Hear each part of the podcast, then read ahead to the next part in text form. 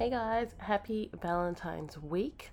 Uh, welcome to chapter six, and I'd like to dedicate this chapter to the topic that is love. So, in today's episode, I'll be asking a few of my friends what their definition of love is, as well as followed by that is my definition of love, and I guess I'll share my first experience in what I call love and what I feel was love. So let's get started. So I left it to the last minute, but I took the liberty of asking around uh, a couple of my friends or acquaintances who I've met over the years, all in different stages of their lives, different relationships uh, stages of their lives, and I just wanted to ask them what they thought love was and what love is to them. So, on the topic of love, it is an a feeling, an emotion, uh, a state of being. It is very personal. So, some of these might resonate with you, some might not, some you might disagree with. But at the end of the day, it is up to you and your personal uh, experiences and history to make up what your definition of love is. So, um, let's listen to what my friends and uh, acquaintances have to say. Love is something you 100% apply to yourself before you can give to anybody else. What is my opinion of love? Hmm. Um, I don't think love is.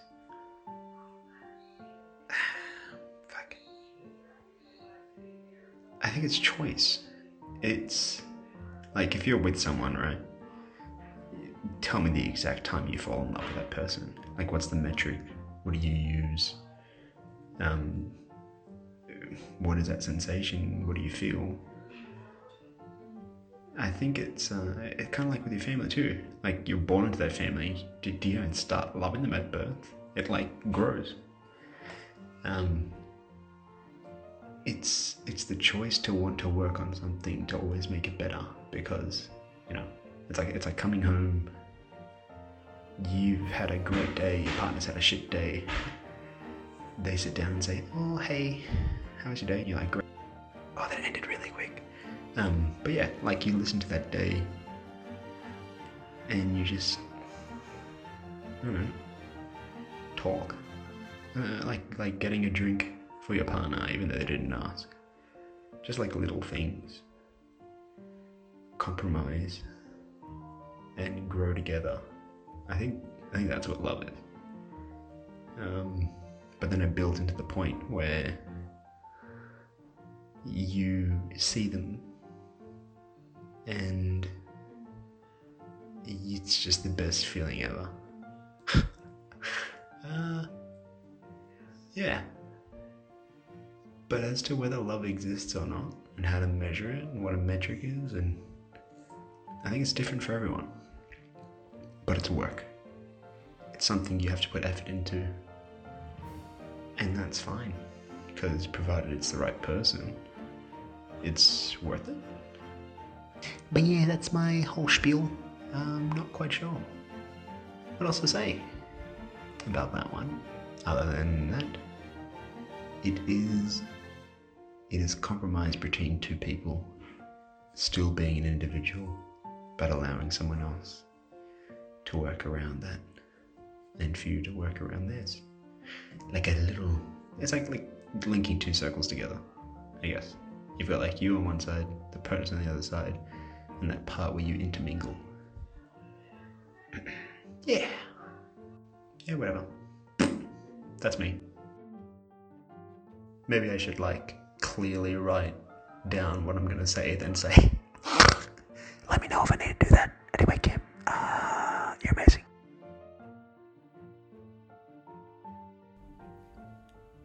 Love to me is a verb, so it is not love but to love.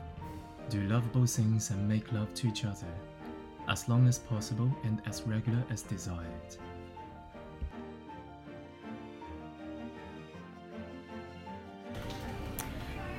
I think love is both an action and an emotion. So it's something that you feel and something that you can express to other people. Um, to me, love is unconditional. Like, I would literally die for the people I really love.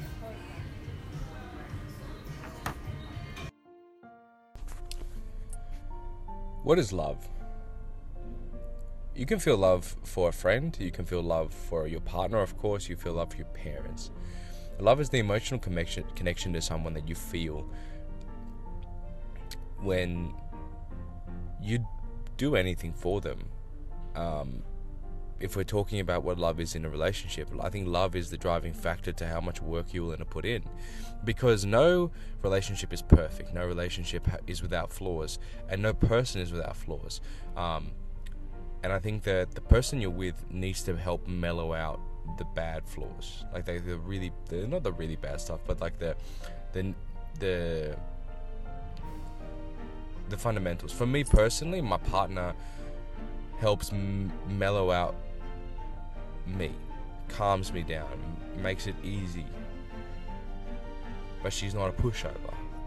If she doesn't like something or she doesn't agree with something, she'll say it. She doesn't just switch up. So I think that love in a relationship, and I'll go back to what I what love for me actually is. But I want to talk a little bit about love in a relationship because it's it's a very fundamental thing.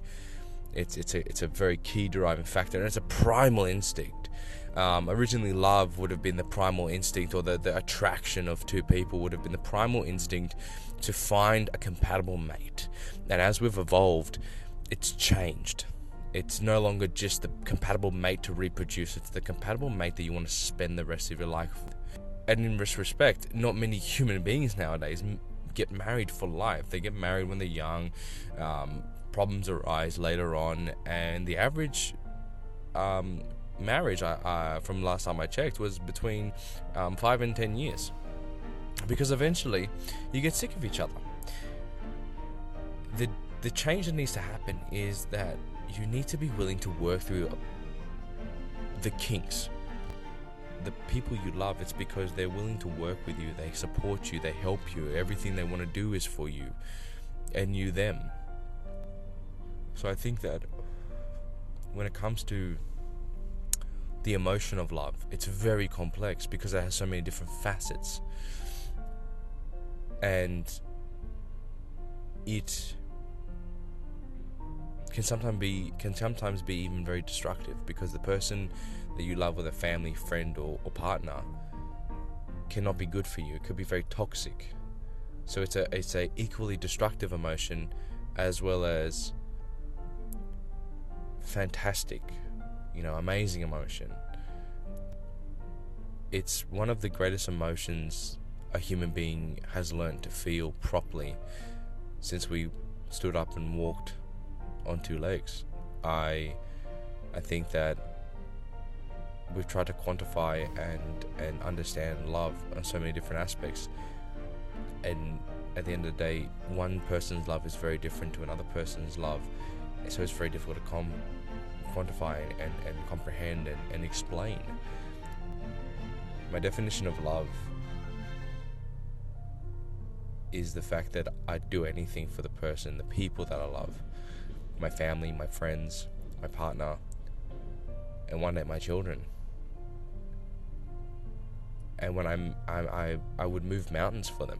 I would give my life for them.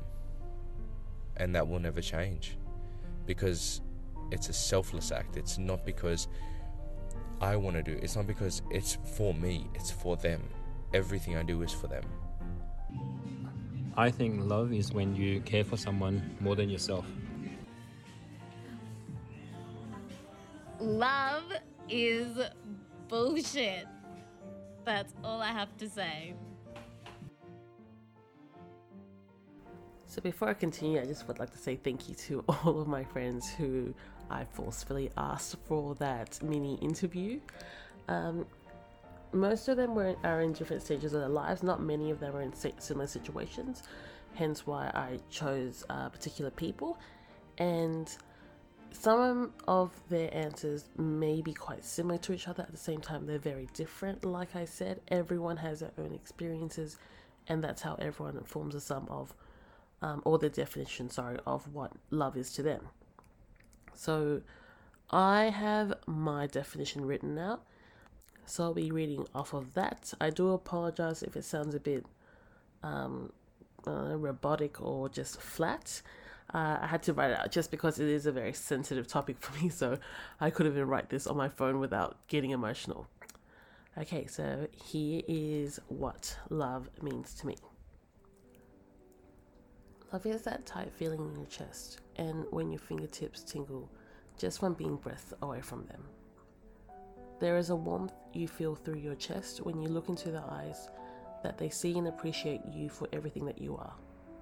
Whether you are deemed flawed, a loser, weird, ugly, or unworthy, their presence and their eyes have a power that takes all of the rejection and the pain away.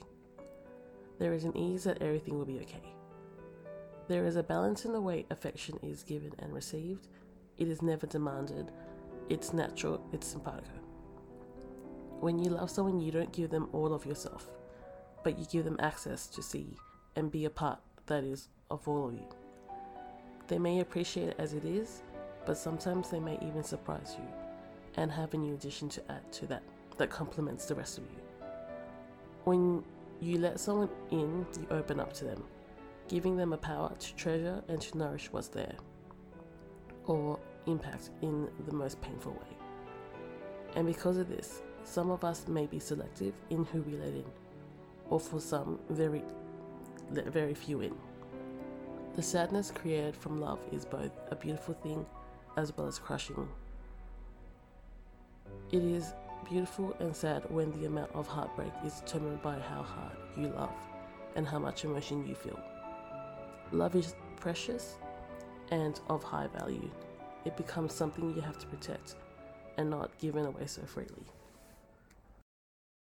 So, before I continue talking about my experiences with love, I just wanted to bring up the five love languages.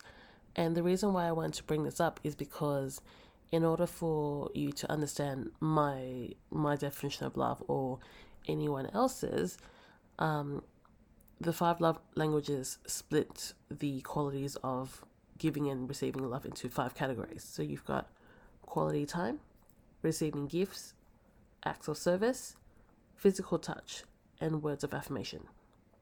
So there's a little quiz online from five langu- fivelovelanguages.com. Uh, it's free. It takes less than five minutes, maybe 10 minutes if you're really pondering about the individual questions. But when you understand what you prioritize and how you want to be shown love, um, it makes a lot of sense in all of your relationships, including friends, uh, partners, and sometimes even work relations, as in like your relations at work, not relationships at work. Um, so I quickly did my test right before this, and my top three at 30% is quality time. Words of affirmation comes at 27, physical touch comes at 20, acts of service comes at 17, and receiving gifts comes at 7%. So even though acts of service and receiving gifts is the two lowest for me, these two are the biggest ways that I like to show my love, ironically.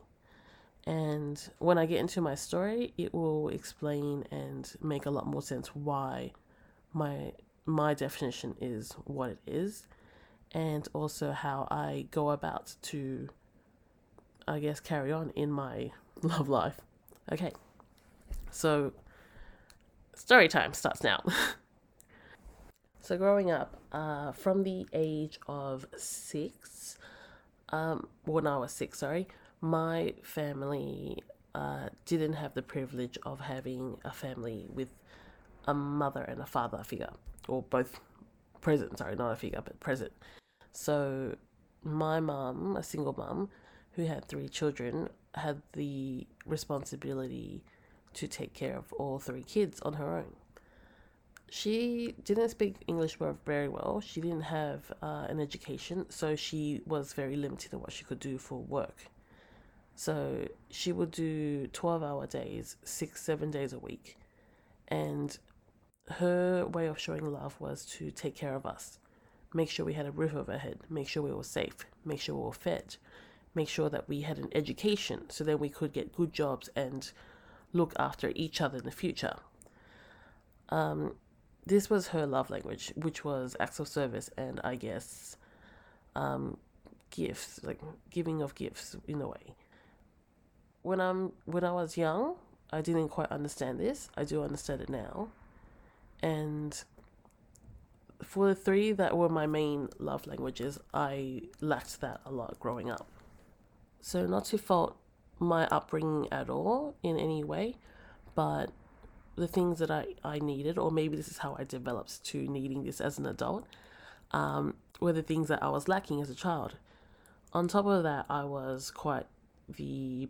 I felt like I was the black sheep of the family. I wasn't very acknowledged. Um, insulted to my face a lot, so the family, the extended family, sorry, wasn't too shy there, as well as um, kind of feeling outcasted a lot because I was just the ugly, fat, stupid uh, middle child that was forgotten.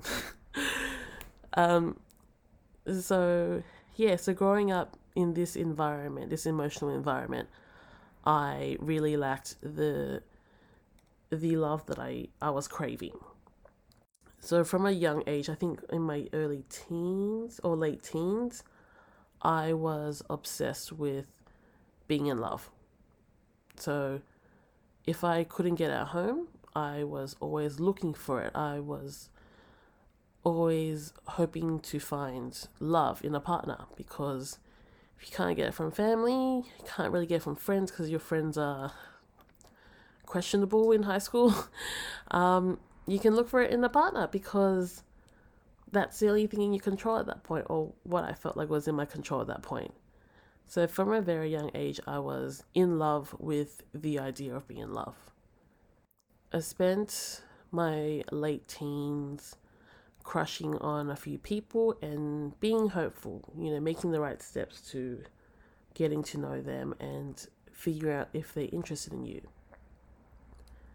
Took a long time of rejection as well as humiliation where I'd be lured in for them to say no and I like someone else in front of my face. So don't get me wrong, it wasn't like I was um, being overly desperate and nagging at them or waiting on them, but it was more I made a conscious effort that if I was interested in someone, I would see if it would go anywhere. Because I at the time I did have my my close knit of friends as well, so I still had them as my support group, my my anchors in a way. So, moving on to after that period of my life where I hit my 20s, my early 20s, probably around the time when I met the Russian guy, I spent all that time working on myself. That's probably when I lost the most weight. I was feeling alone the most because uh, the situation at home was that everyone had moved out and I was just left alone in the house. And coming from a, a situation where you're always living with someone to the point where everyone's left and you're at home every day by yourself um, and you come home every day by yourself and you don't have really anyone to talk to it was really lonely. So early 20s i spent alone working on myself figuring out who i was what i really wanted what, figuring out what made me happy and at the time, I thought working on myself, uh, weight and health wise, was what I wanted. So, health was my, oh, I call it health, but really, I was, it was body dysmorphia. I was obsessed with losing weight because growing up, I was just always fat and ugly. And because I was fat, I was ugly. You couldn't be pretty and fat. Um, or I would get told, you know, just your face is pretty, which is, in other words, you're fat, and so you're not that pretty. Uh, so that was my early 20s, focusing on that time. And approaching my late mid 20s is when I got into a sport that's powerlifting, which is lifting as much heavy weight as you can, pretty much. And from there, I met another fellow who was training under my, at the time, coach PT.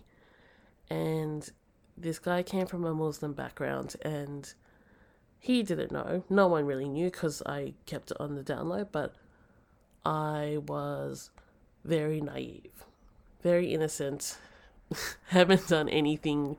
Had my first kiss at 25, and then come 26, 27, haven't done anything else at all. And with the pressures of uh, internet dating starting around that time, Tinder had started around that time and it was a time where casual sex was growing. So, with all the pressure, it made me pull back a bit and kind of keep to myself about that because I had done all this work on myself. I had missed out on everything uh, socially and I guess romantically. That I was in this awkward stage while I was in my late 20s and uh, just only had my first kiss recently. And I felt embarrassed to admit that. I felt embarrassed to say, hey, I'm a virgin and I'm, you know, past 25, or I haven't done anything, or I've never been with a guy in any way, not even like romantically.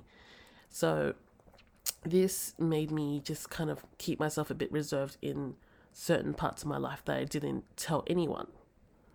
So when I meet this guy who trains under my trainer, he he shows interest in me he sort of pursues me and tries to message me and get into my good books pretty much.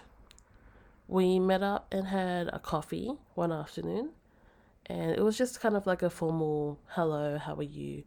Yeah, good. At the time, my type was actually, I don't know what my type was back then, but I was pretty sure and told myself back then it was not him. Um, that's all I told myself. I just knew that he was not my typical type. I think I was more into pretty boys before. And as time went by, he showed me a lot more attention. And the whole the whole era of sliding into people's DMs and sending like mass Snapchats to a bunch of people and getting responses like that. I was so naive to that. So I thought this guy's showing me interest and he likes me and he's messaging me these personal things or um, these daily updates on his life. So I I was under a false idea that this guy was interested in me. So we hung out a couple times and at one of our um, gym dinners, there was a small group of us in the same uh, little group, sorry, who trained under the same personal trainer at one of our dinners, he asked me if I wanted to hang out afterwards. And me being naive and not knowing what the hell, like it's just hanging out, because when people say they want to hang out, I, I genuinely believe they want to hang out. That's it. They just want to get to know you. Um, I said, yeah, sure. So let's hang out. So after the dinner, we both like, we went to the park and then smoked up, uh, and pretty much just were talking and joking around the whole time. And eventually, he made a move, and uh, we spent that night just making out at the park. This is my first time making out with anyone that I knew because my first kiss was with a stranger, but we'll go into that in another story one another day.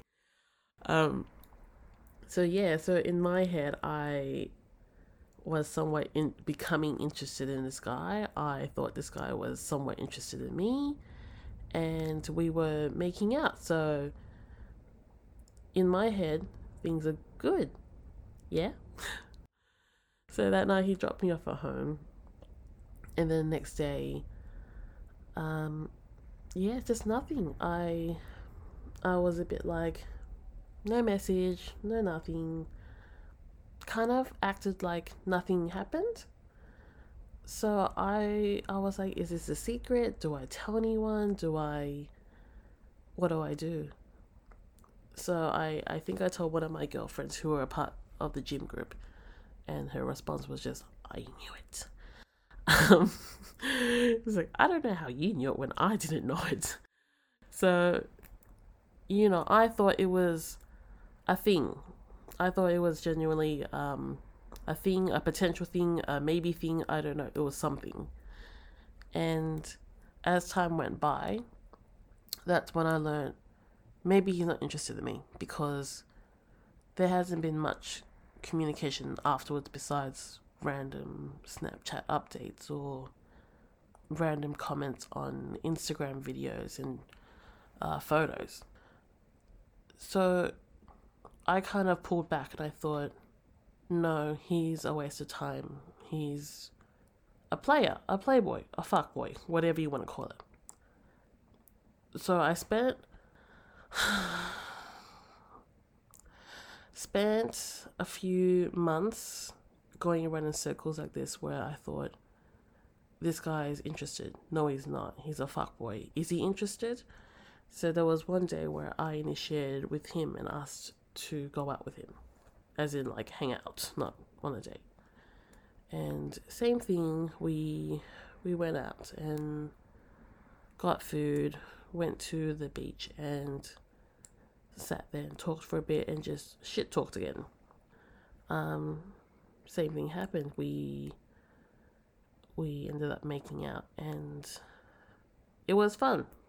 I didn't stop it because it was fun and it felt good. This was new for me. Um, so that night when he drove me home, he tried to make an advance at me. And I it it's a weird feeling when it's something you want, but at the same time you know you're not ready for it because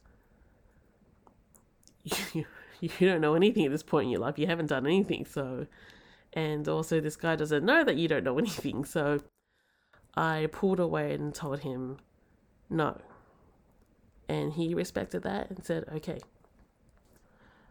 After the couple advances he made at me and the couple times I said no and told him no, that I don't want that, we were able to build a sort of friendship.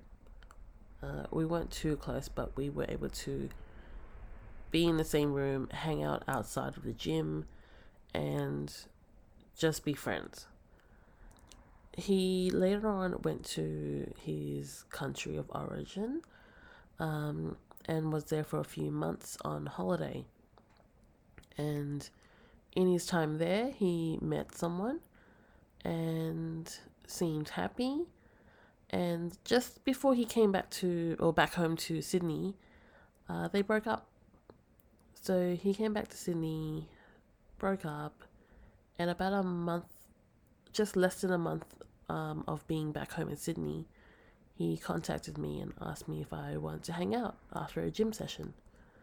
So we met up at the gym and trained, and then went out afterwards and had food, and then went to smoke some. Um, and same thing, you know, it was our old routine where we'd hang out and smoke and talk shit. and he he started to pursue me again and this time it was it was less um gropey and you know tongue in my mouth and stuff but a bit more affectionate which completely threw me off. In my head i was just thinking where is this coming from? What is he doing? Like why is he being affectionate? Why is he being so close and intimate right now? At the same time i didn't stop him or deny it because it felt nice. And he dropped me home afterwards. And the next week, I was just thinking about it and driving myself a bit crazy about it, on top of being crazy about our job as well. I then received a screenshot from one of my girlfriends from the gym, and he was engaged. So, two weeks after us that encounter, uh, he was engaged to the girl that he broke up with. So in my head, I was I was raging. I was I was angry. I was annoyed. I was confused, and I felt a bit silly and used.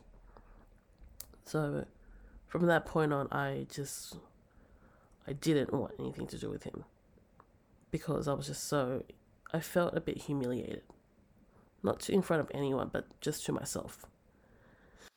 Um, we managed to keep our distance just because purely, I guess, he had no intentions to hang out anymore or any need to hang out anymore in a way.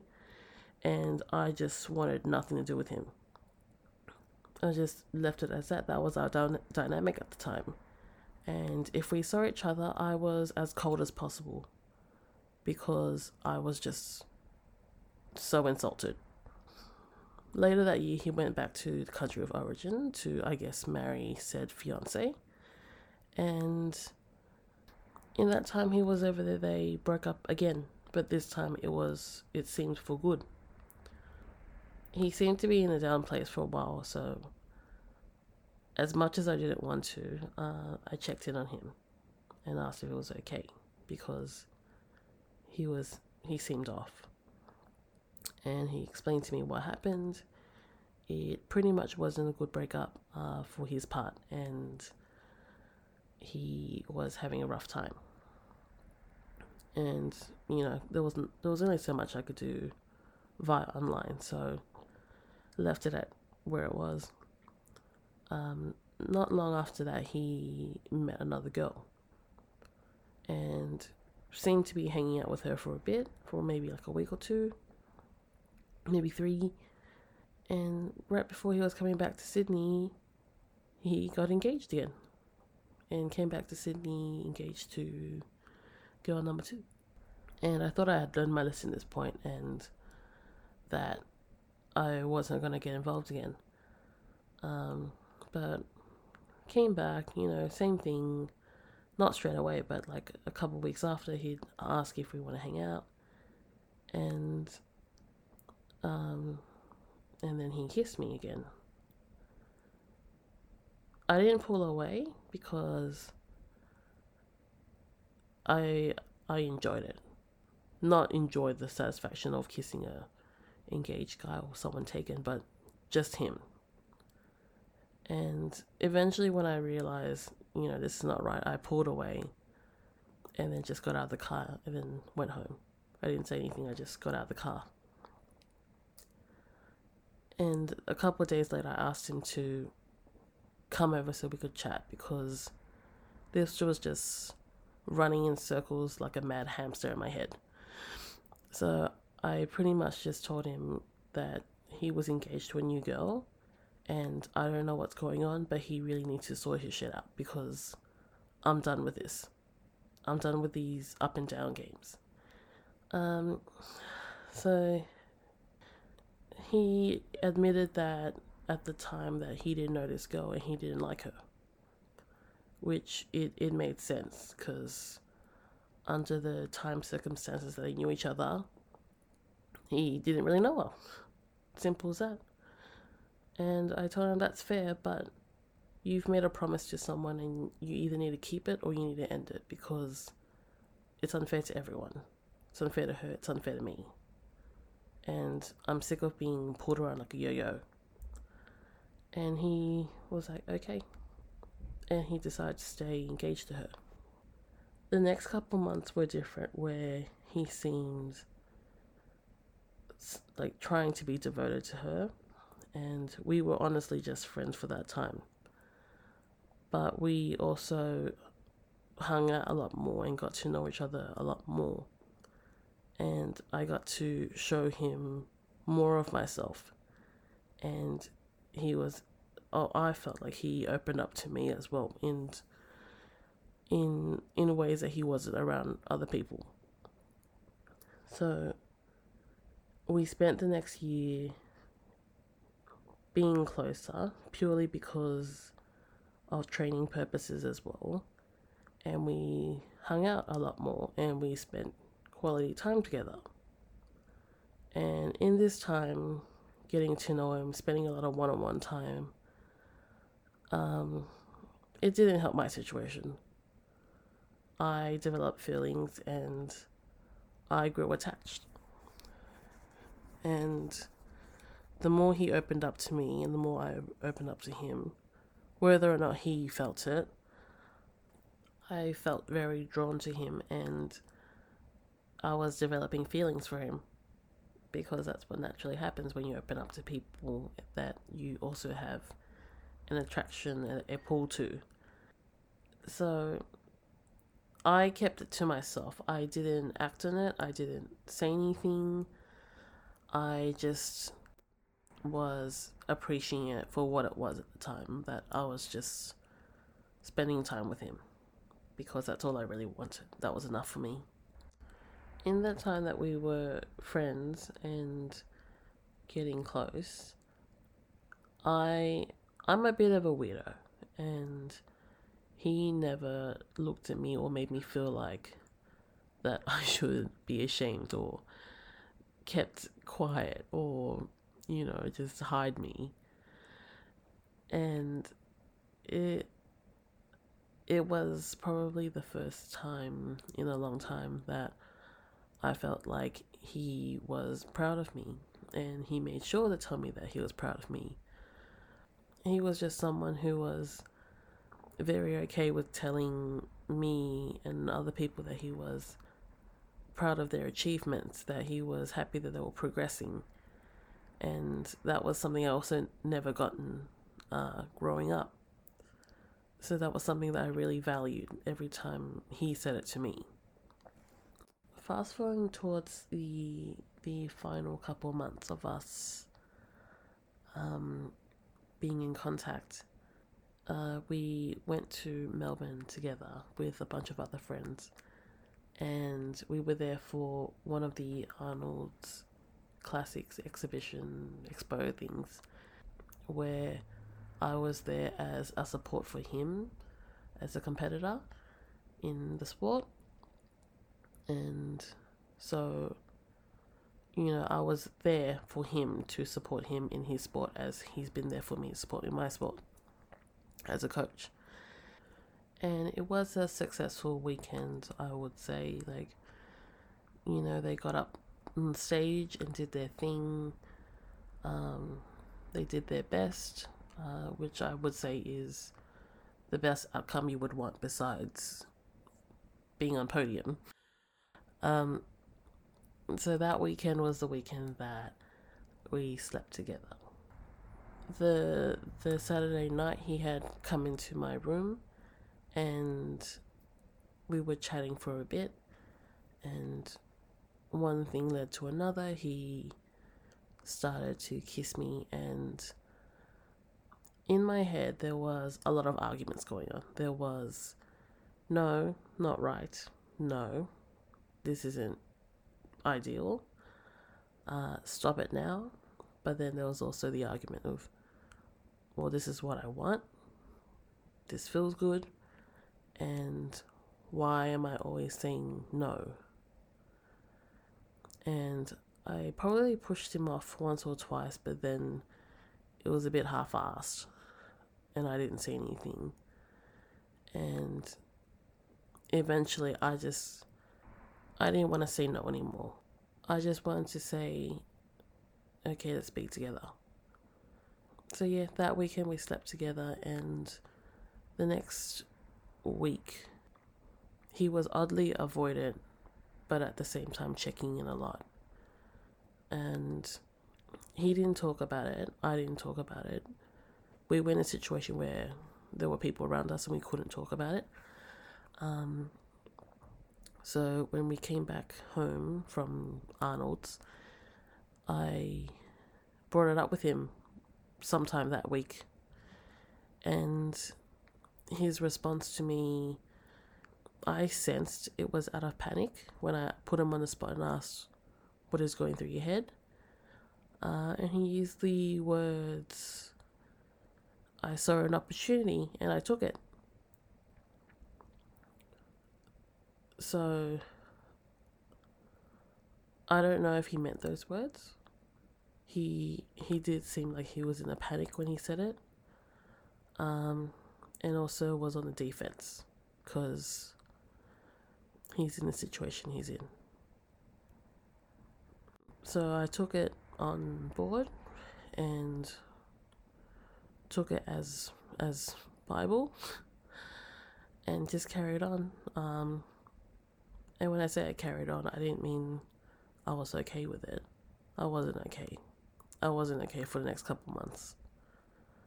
Um, but because he was my coach and I had to compete in my competition, which he was supporting me in, I didn't want to let him down. So I continued to train with him, knowing he really hurt me with those words. Tried to smile when I could, but I just, it didn't feel like betrayal, but it felt like it didn't feel good. There was a huge hole in me that just became a big nothing. And I found it hard to feel anything for a couple months or a couple weeks right after he said that. Um, come the competition day, I did well. And that day I was actually okay because the focus of that day was just on us in the competition and our peers, our close peers on the day. So that day was probably the first day that I had fun afterwards. It was probably um, a week or two after the competition uh, at one o'clock or two o'clock in the morning. I remember it was just really late. And he called me at one o'clock in the morning and asked me if asked me if I wanted to go for a smoke and do our usual hangout. So I had already planned to meet someone uh, late at night. So I said, "Oh yeah, I can, but I can't stay long." So it was like, okay. Uh, we went out for a smoke, and then I had to leave for an appointment. Um, that night was probably the last night we saw each other. Um, we went for a smoke at one o'clock in the morning, and I had to leave for a booty call. Not long after that, I think a week or two afterwards, is when I met the guy from the Red Flags chapter. And during the time that I was seeing red flags, I was trying my best to avoid this guy and concentrate, I guess, on someone who potentially would be there for me and available for me and is isn't engaged pretty much. Um, someone who's giving me attention and isn't engaged. And I I screened him a lot. If he called or messaged me, I would give very cold answers and or just just not reply because I didn't want to sabotage something that I could potentially have with someone else who was available for me and chooses well who I thought would choose to be with me. And not long after I started seeing the red flags guy, he was due to fly back to country of origin to marry second girl. Not second girl, sorry, this girl. Um, so I asked him if we could meet one more time just to say bye. Uh, but with how things turned out, with timing and just where life is, we didn't get to meet up. So he left, and I continued with Mr. Red Flags. And a couple months later, obviously, Red Flags didn't work out. And I messaged him and I told him what happened. He showed his concern for it, but at the same time, there was nothing left to do. I I showed support for his marriage, um, congratulated him, but that that was as much as I could say. Just congratulations. And we briefly spoke about potentially, or not potentially, but the future for us. So when he would come back to Sydney and that we would still be able to be friends and everything would be okay. And there was a stage where I convinced myself that I'd be okay with it. But as it turns out, I wasn't. So the breaking point for me was when he did an appreciation post on his Instagram about the Arnold's weekend and had mentioned everyone, everyone who was in the house with us, everyone who he had said hi to on the weekend or come across on the weekend. Um, thanked everyone and tagged everyone except me. As if I wasn't there or didn't exist. So from from that I I felt completely fucked off. Completely fucked off. And after that I just retreated in my shell and I was really upset. And when he noticed, he asked me if everything was okay. And I pretty much said, no, it's not. I told him I needed space and that I didn't want to talk to him for a while. And that went on for a few months to the point where I decided I didn't want him to contact me anymore. And he asked me why. He didn't understand why. And I told him I couldn't talk about it. I was just, I was, I felt betrayed. I was too upset and I was just full of too many emotions. Um, and he said he'd wait for me.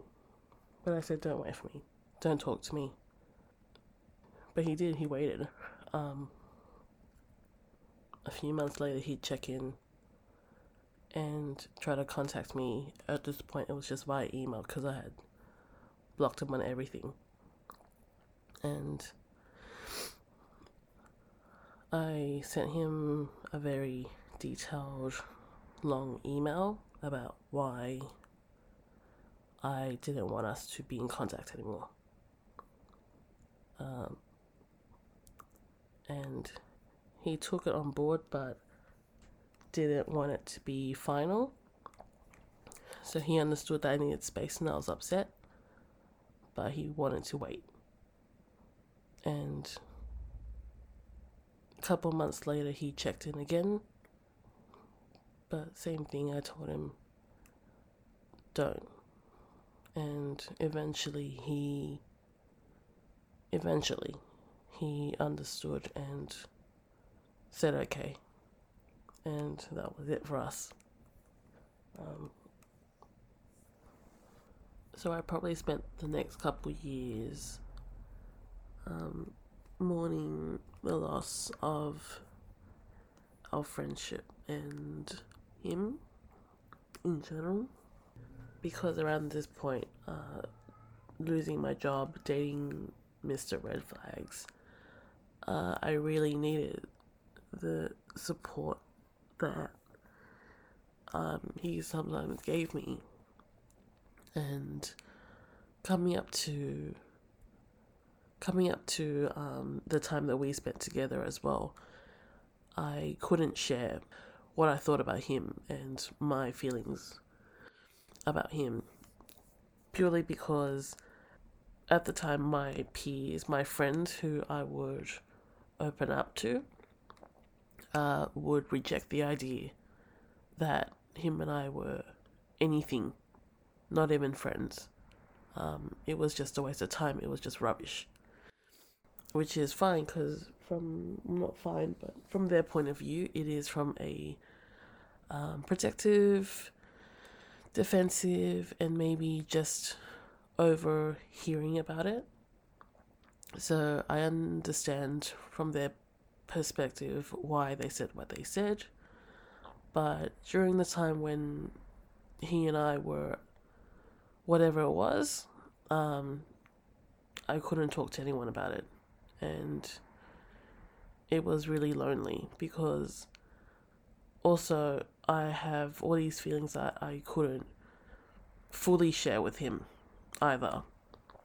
So I couldn't share with my friends, I couldn't share to people close to me, and I couldn't fully share with him either.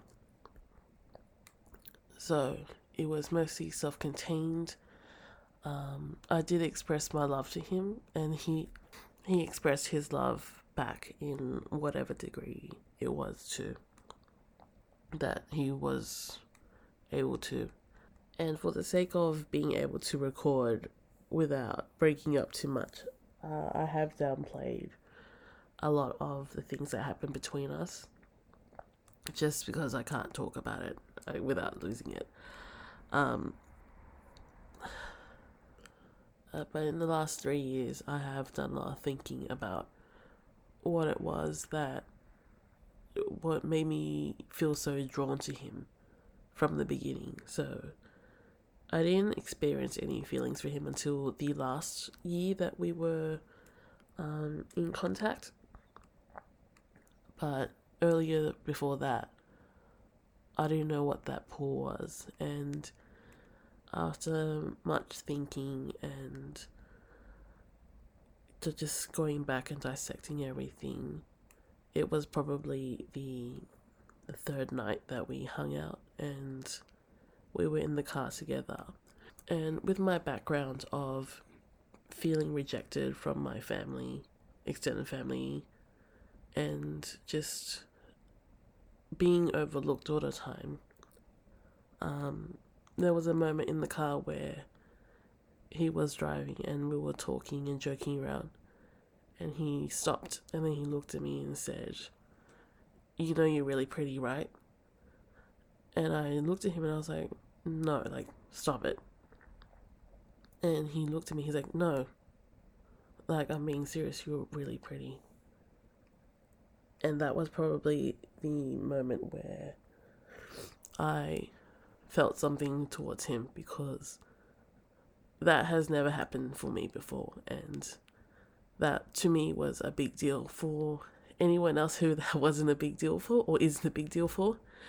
You should feel lucky that someone calling you pretty isn't a big deal because for me it is. And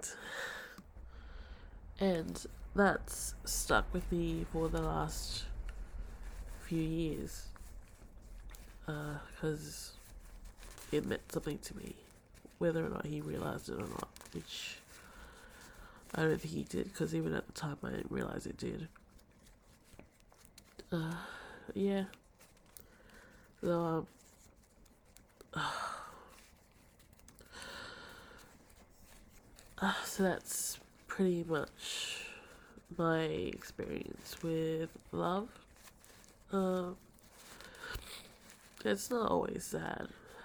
Um, and at the end of the day, I wouldn't change it for the world. I'm I'm glad it happened. Um, yeah. So thanks for listening to this episode. I'll see you guys next time. Alright, bye.